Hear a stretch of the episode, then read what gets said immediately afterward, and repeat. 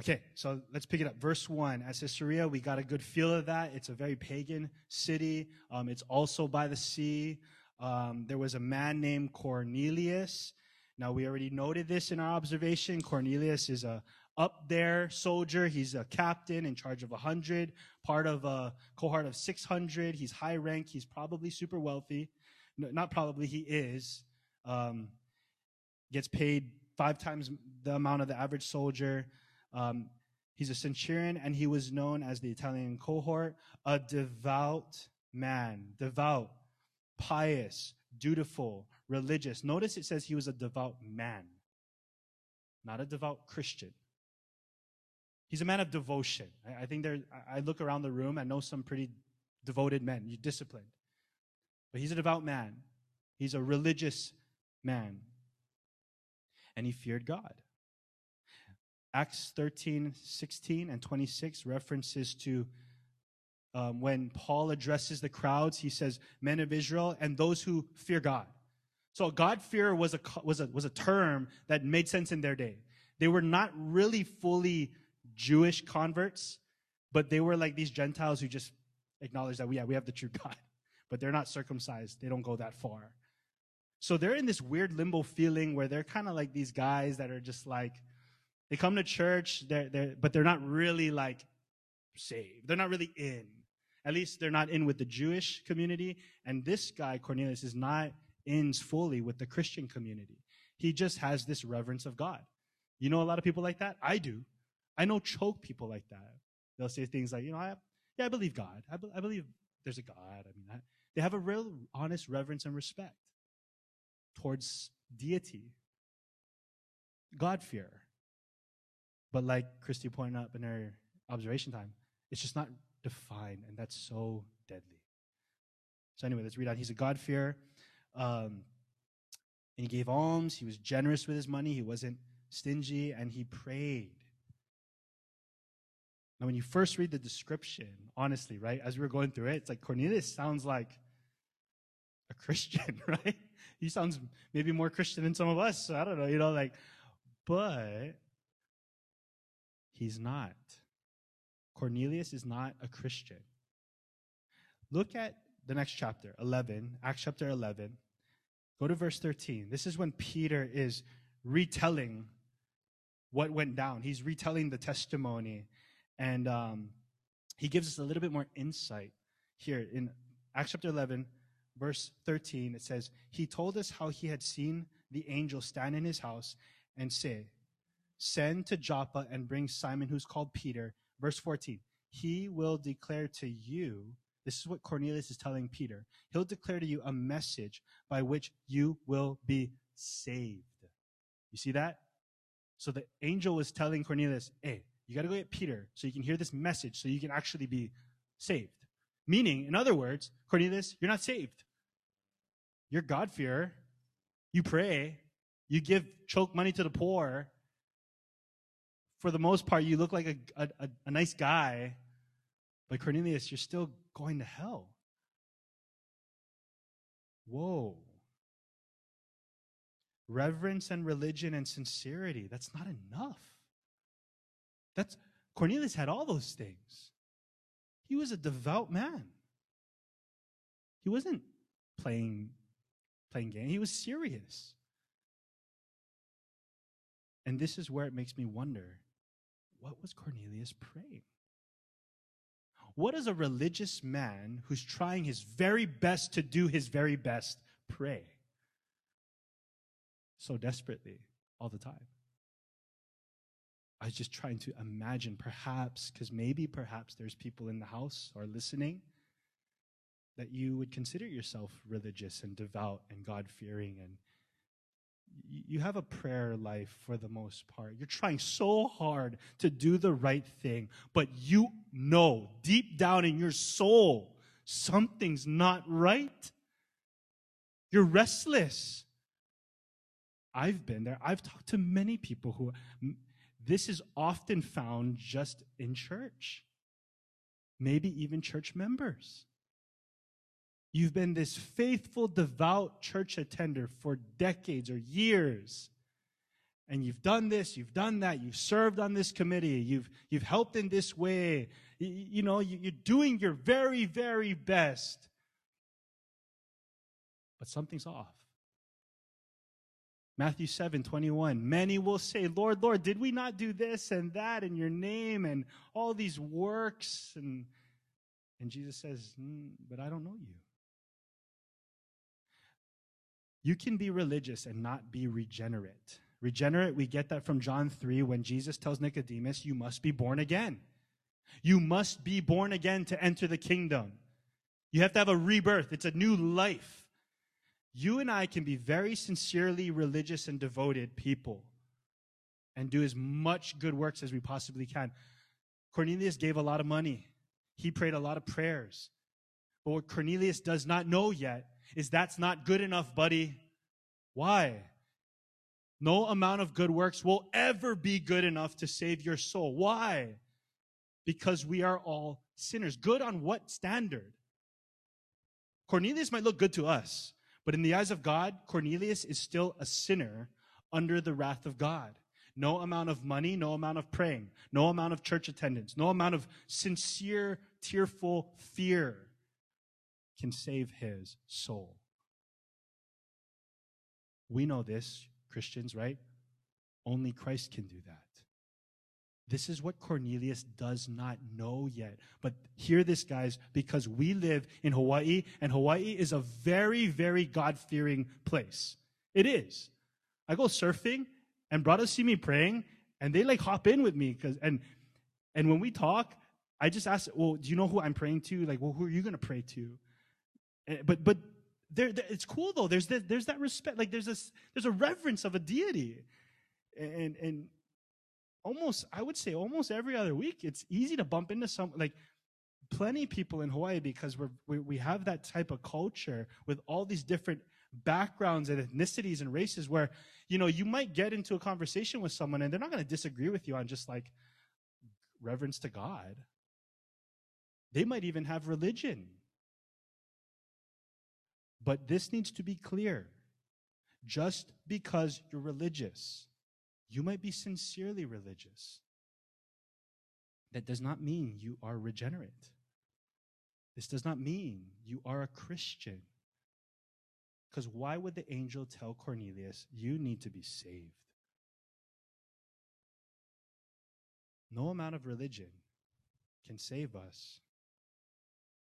And I think this is deadly because I think we're okay to water it down so much. Where I think in um, today in America, Cornelius would have passed.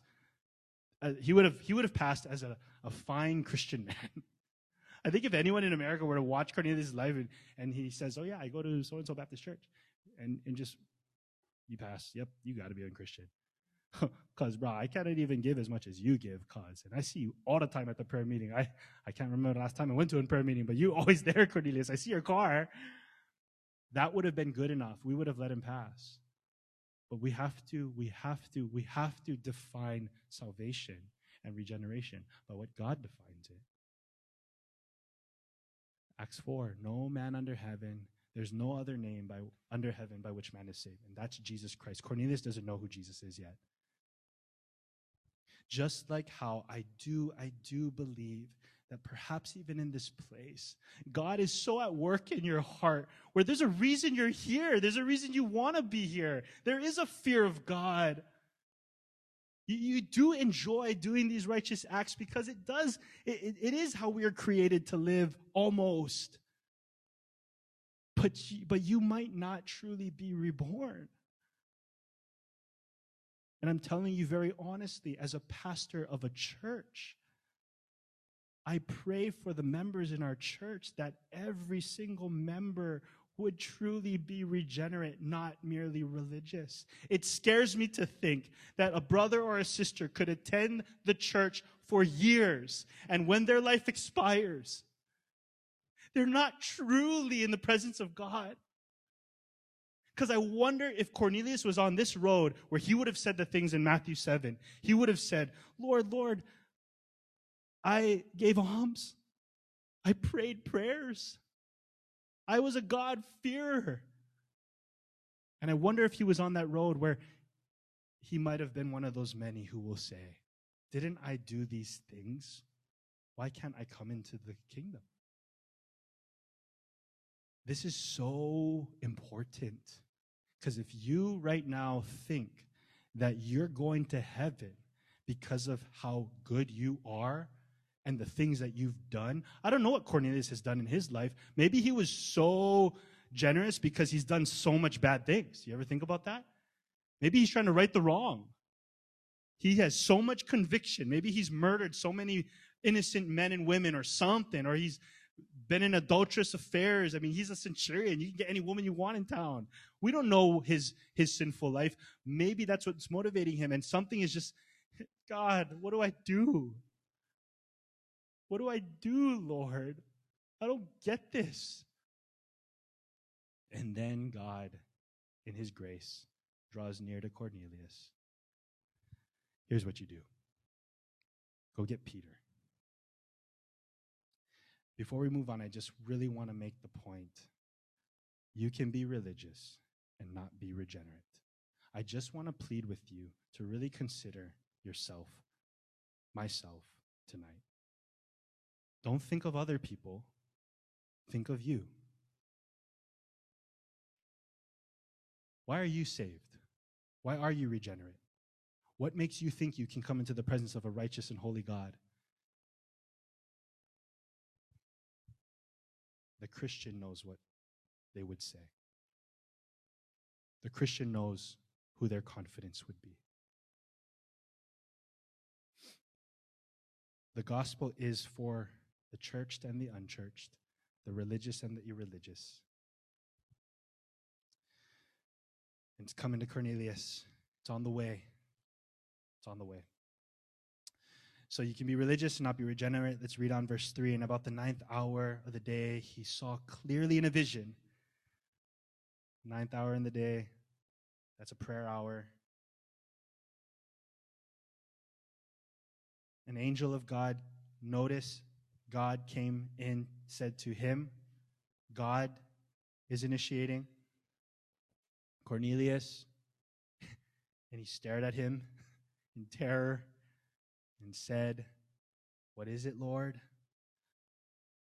He said, your prayers and your alms have ascended as a memorial before God. Pause here for a bit. I want us to see this. God is drawing Cornelius to himself. God's drawing Cornelius to himself and readying his heart to hear the gospel. Who gave Cornelius the vision? God. Angel came from God. God said to Cornelius, God is drawing. God is initiating. And then you say, well, no, because Cornelius prayed the prayers. Well, who gave Cornelius the desire to pray the prayers? God. God is drawing Cornelius, and he's preparing. He's readying his heart to hear the gospel. There's an effectual call going down right now.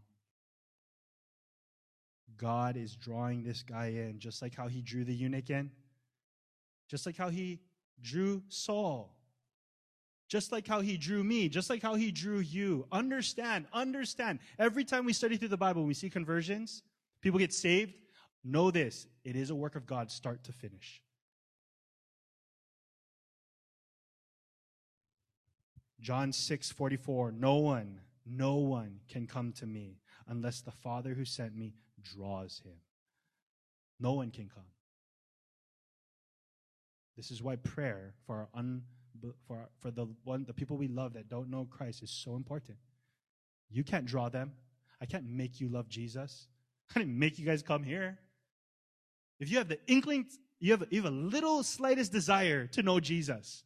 If there's a little bit of enthusiasm and excitement to know the true and living God in you, that's on God, not me. No one comes to the Father unless God draws him. Philippians one six, I am sure of this, that he who began a good work in you, in you, he began the work. Philippians two thirteen, it is God who works in you.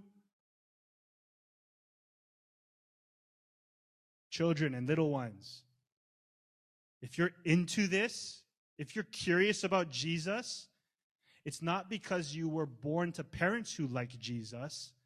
It's not because any of that. It's because God, God is making you curious. God is causing you to wonder, what happens after I die? Why is there bad things in the world? And who can fix that? You have those stirring thoughts. There's an empty puka in your heart, and you can't make sense of all this world and life. You want to know the purpose, the reason why you exist. Those things, if those things are really stirring on in your heart, God is at work in you. God is at work in you. God is doing that. We have to, have to see that. That's what's happening to Cornelius. I love studying these conversions. God made that eunuch in the desert just burning with passion and reading through Isaiah and saying, I don't know what I'm reading. I still remember when it happened for me, age twelve. I don't know why I decided to make one of my Bible reading logs was, I'm going to just read through the whole Bible. And my English teacher thought, wow, that's cool. My parents didn't make me do that. I don't know what, where it came. It just came out of nowhere. I don't even like reading. And I just thought, I'm going to just try to read the whole Bible. I still remember in twelve years old in seventh grade, my reading log partner was this holy girl named Alexa. I will never forget it because she said, the Bible? And I was like, all right, I'm just going to try, you know? But that was the beginning. I just, I don't know why I was having these promptings, these desires. I started showing up at church, sitting in service, and then all of a sudden, the old guy up there started to make a little bit more sense. And I just was like, wait, what? Huh? What does that mean? Where did that come from? I mean, I look around in this place, and I look at you guys during observation times. You guys, us, like knowing a lot of our stories and who you are and where we're coming from. What's happening here? This is weird. No, this is God drawing people to himself. And he starts by stirring their affections, their curiosities. Oh, I just want to read some of Cornelius's prayers. And just imagine the type of desperation he had, where he's just like, God, how much more alms I got to give until I have peace? How much more praise, prayers I got to pray until I feel at rest? What's going on? Okay, buddy, do this. Go get Peter. Okay, Peter, who? Why? Okay, whatever. Where is he? He stayed down at the beach house with the tanner. Okay, I'm on it. Put him in the G P S right now. God's drawing Cornelius to himself, and he's readying his heart to hear the gospel. That's why I love I love that Megan pointed out that he, right away, he's like, okay, two brothers, get one soldier, get down there, find this Peter. Get him here. Get him here. God's at work in this place. I don't care how old you are or young you are. If your heart desires God this evening, and you want to know truly how to be at peace with him and truly enter into a life of praise and grace and adoration, God is at work in you.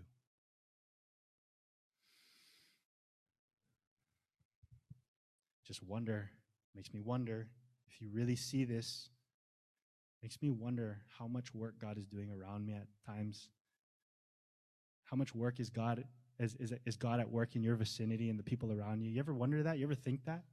Can you imagine the brother or sister right there next to you on the bus or at, in, at school or at the beach or wherever it is you frequent? You have no idea where people are coming from and what God might be doing. This idea that God draws and works in a person has changed my perception on life so much. It changed my interactions with every single person. I go to the beach, and when I stand, I don't just look at the surf now. I look at how much people are in the lineup, not to say, oh, get so crowd over there, I'll go over there. No, I look at the lineup and I say, okay, there's about ten out there. Get a couple uncles, but a lot of n- n- people I've never seen before. And then I think, I wonder what you're doing. Oh, what? Paddling out. What's going to go down today? When you see that God draws and works in people, it changes. It, that might be the game changer for you, for you to go to work tomorrow. Show up at work and don't think like when you punch in, okay, here we go. Don't, don't think. Go like this. Walk to work and be like, what you doing, Jesus? God, what are you doing? People walk by you. You working on him or what? I don't know. I smell something. Smell something. You know, just have that lens. Just, just go around life and imagine. Because God is really at work. He's really doing it. And we never know. Peter had no idea that this was going down with Cornelius. He had no clue. It's going to be the easiest sermon conversion ever. Why? Not because Peter can preach hard. That's because Peter's, it, God's already doing something in Cornelius. You never know. A guy paddled up to me yesterday, straight up to me on his board, and he's like, you go to church? I was like, yes. Do you go to church? No. Used to. And I'm like, what's going on? And so we're paddling around. And he's like, we're like, he's like, how do I know you? I was like, I don't know, but I, you look familiar too. And he's like, yeah, because you look really familiar. I was like, oh, we're trying to find out where. And, and then in my mind, this verse kicks in. And I'm like, I might as well ask, hey, bro, how you doing? Because in my mind now, I think, what is, is God at work? I don't want to miss it. It's crazy. I think of the relationships and the friendships we have here in this place. Can you imagine just like, we know, we would have never known. We would have never thought this. But God was at work. He drew us in. Let's read on. It's fun to imagine if Theophilus was reading this and he was like, wait, a centurion is praying, giving alms. And what? How did that happen? Well, now we know. God's at work. Verse five. Now send men to Joppa, bring Simon, who's called Peter, who's lodging with one Simon, a tanner. It's funny. Guarantee, guarantee, oh, I don't know. Maybe Cornelius was more educated than me. I would have been like, okay, wait, wait, wait, slow down. How much? Too many Simons, bro. You know, you relaying it to his boys. Just make sure you get the right Simon. If you're not sure which one, just bring them both, okay?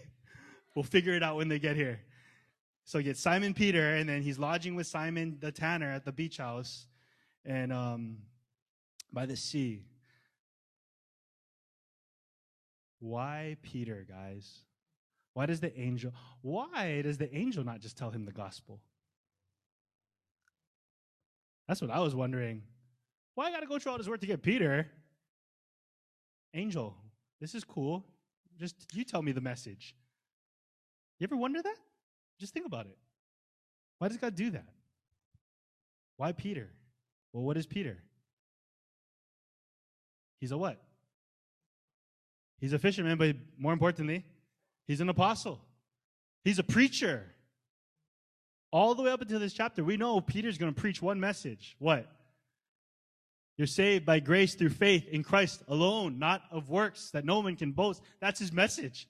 You need Jesus. So he says, Simon, or no, Cornelius, go get the preacher. Now that's interesting. God uses the preaching of his word to save souls. It's a really fascinating thing the more you think about it. Like, why didn't the angel just do it? Why you gotta get a why you gotta get a, a preacher? Why does God do that? Why why preaching words? Why does God call his people to preach, to call more people? Why does God do that? Why words? Why so much words? Why a book? Why such a big book? His ways, man. We already saw in chapter eleven, right? When Peter was retelling the story, he said, you need to go get Peter and hear the message that will save your soul. This is why, this is why it's so important that churches don't stop preaching the word of God. He uses preaching to save souls. He uses preaching to save souls. Why? That's how God said to do it. Romans ten. Romans chapter ten. I'll read it for you. It's worthy of turning there if you want to read it with your own eyeballs. Romans chapter ten, verse fourteen. How then will they call on him Jesus, in whom they have not believed. How's Cornelius going to know? How's Cornelius going to call if he's never believed? How are they to believe in him of whom they've never heard? Cornelius can't believe if he's never heard. And how are they to hear without someone, what? Preaching. And how are they to preach unless they are sent, as it is written? How beautiful are the feet of those who preach the good news. Next week, we're going to see the Spirit, God, trying to put good, beautiful feet on Peter. Go preach this message to Cornelius. Nah, no like. I know, I don't, I don't preach to unclean people. Oh, Peter, you don't get it yet, do you? Verse sixteen, but they have not all obeyed the gospel. Isaiah says, Lord, who has believed what he has heard from us? Look at this, guys. Huge. Verse seventeen. Faith comes from hearing. Faith comes from hearing. You can't trust something unless you heard something, right? You can't just walk up to a stranger on the street and say, brother, I believe in you. They, they think you're crazy. Go walk up to a stranger at seven eleven and just say, I believe in you. They never say nothing to you. Just walk up to them. I believe in you. They'd be like, what? Now, if they said, meet me here tomorrow at five and I'll buy you whatever you want in seven eleven, and you say, I believe in you, makes sense. And if you really believe, you'll show up tomorrow at five and go get your food. Right? You can't have faith without hearing stuff. This is why it's so scary to go to church and they don't You don't hear anything from the Bible. You don't hear anything about Jesus. Faith comes from hearing. More specifically, hearing through the word of Christ. This is what Cornelius, his soul, so desperately needs to hear. And he wants to hear it so bad.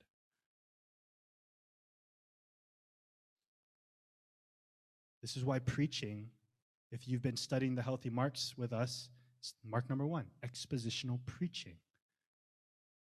You know why Satan wants to make Bible study boring? Why Satan would love for churches to be packed and hear a ten-minute snippet of a little devotional nugget and then just sing songs and play games and watch movies. Because, oh, you know why Satan's down for that? Because you, they won't hear the word of Christ and they won't get saved. Preaching is so important because God said it's important. It's why we must pray that our children grow up in church learning to hear the word of God preached. Who is God? Who is Christ? Who am I? What's wrong with me? How does this get reconciled? Why did Jesus come, live perfect, die, three days later rise, and call everyone repent, trust in me? How does that all make sense? That's the message that saves. That's what every soul must hear. It's what Cornelius is longing for. He doesn't need to hear, Cornelius, you're doing good so far. Just give a little bit more. Cornelius, keep it up. Keep praying. And you'll have a healthy, wealthy life, Cornelius. You're doing great. You're already expect, you're already respected among Israel. Keep on. No, Cornelius does not need to hear that. Because he'll try harder and harder and harder. And when he drops dead, he, without Christ, he's done. Faith comes from hearing and hearing the word of Christ. There's a supernatural transaction that goes on every Sunday we gather, and the word of God is presented, and the message is sung, and the message is preached.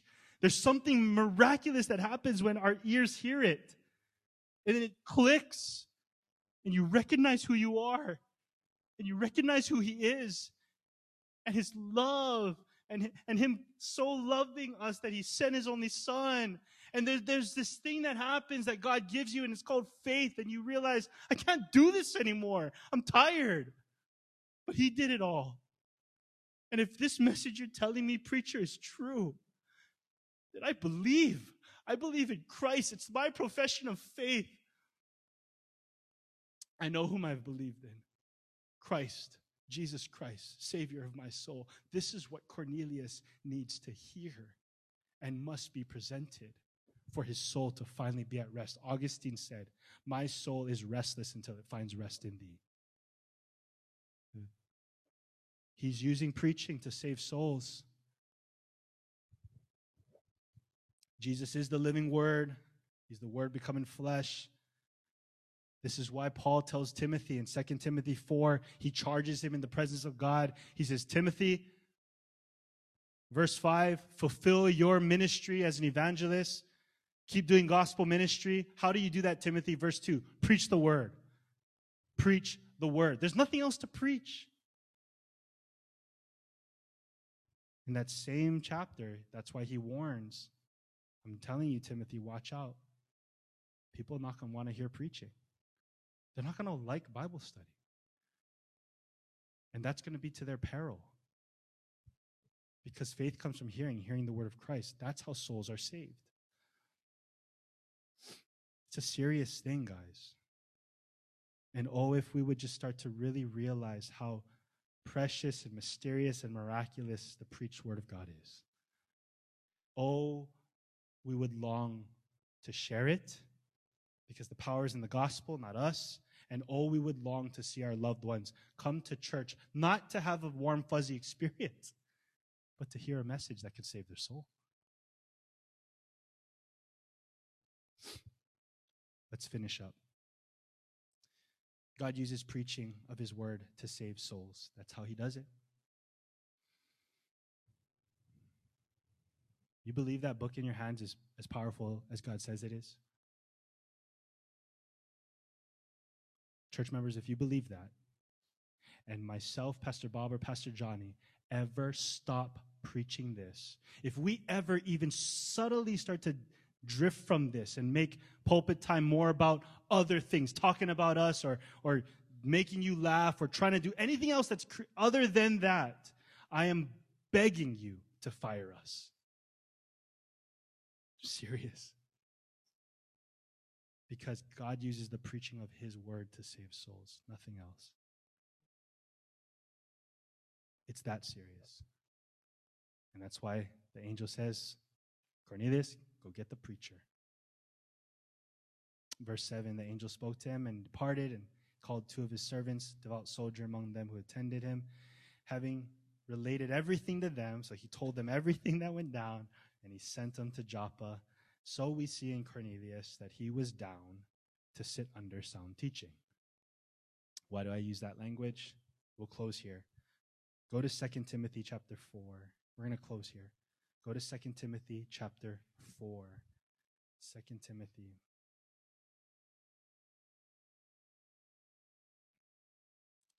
Second Timothy chapter four. And then we'll be Paul. God uses the pre, uh, he saves souls by the preaching of the word. Because we don't see Cornelius say, oh, why I gotta go get Simon? Can you just tell me? He's like, okay, I gotta go get this preacher. He has a message. I wanna hear it.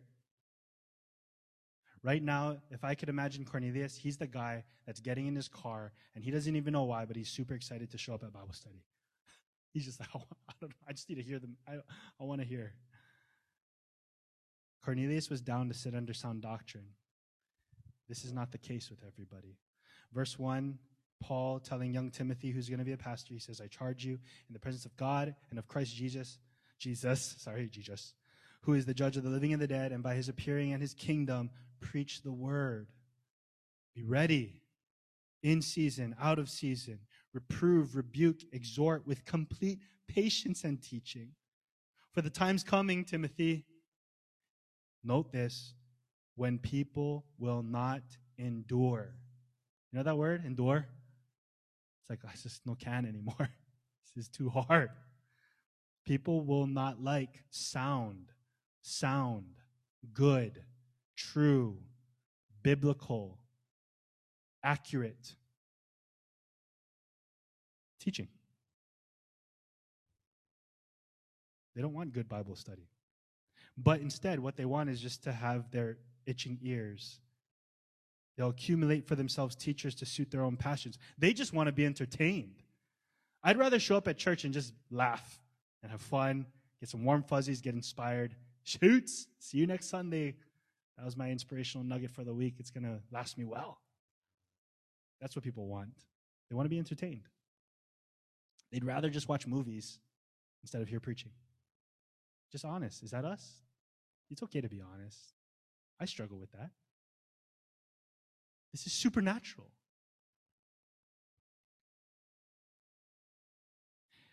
And because of that, verse four, they will turn away from listening to the truth and wander off into myths.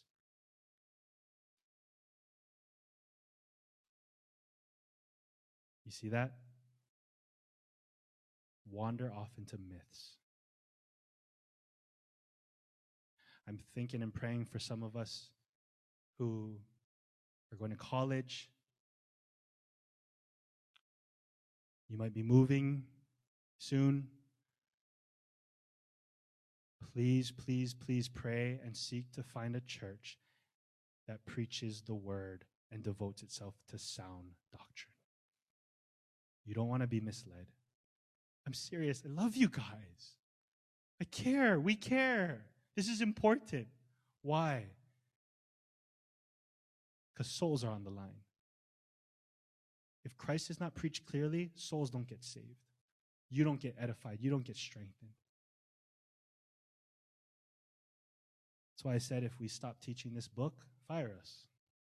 It's not about us. It's about him. As for you, always be sober-minded. Endure suffering. Why would he say that? Because this is going to be hard, Timothy. You're going to want to be like all the other church, hip churches. Oh, look at how they're doing it now. Wow, look, this looks so fun and cool. Look how much people go. No, Timothy. Preach the word. Bible. Bible, Timothy. Oh, yes. Okay. Endure suffering. Do the work of an evangelist. Fulfill your ministry. In short, Cornelius heard that he needed to hear a message, and he needed to hear it from Peter. And so he's like, I'm down. I do pray that God would put that in us. Some of you are, I know you're in college here. I know some of you guys are, you are in ministries. You serve in various ways, or even parachurch stuff, other ministries and stuff. This is why it's so important to understand, though, that souls get saved by hearing the word of Christ, not just by having fun. Work and serve hard in a way to get people to a place where either you or a church preaches Christ to them. Don't forget that. Don't miss that. We water it down and fuzzy it up so easily.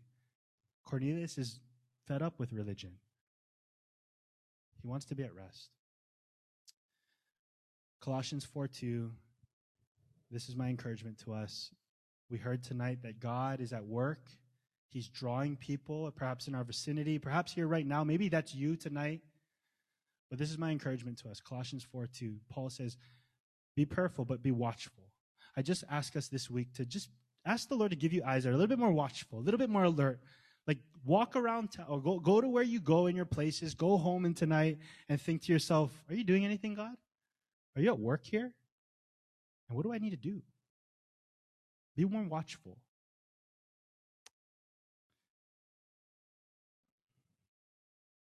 And if you're restless, you have religion, but you're restless, then I'm pleading with you tonight, don't leave.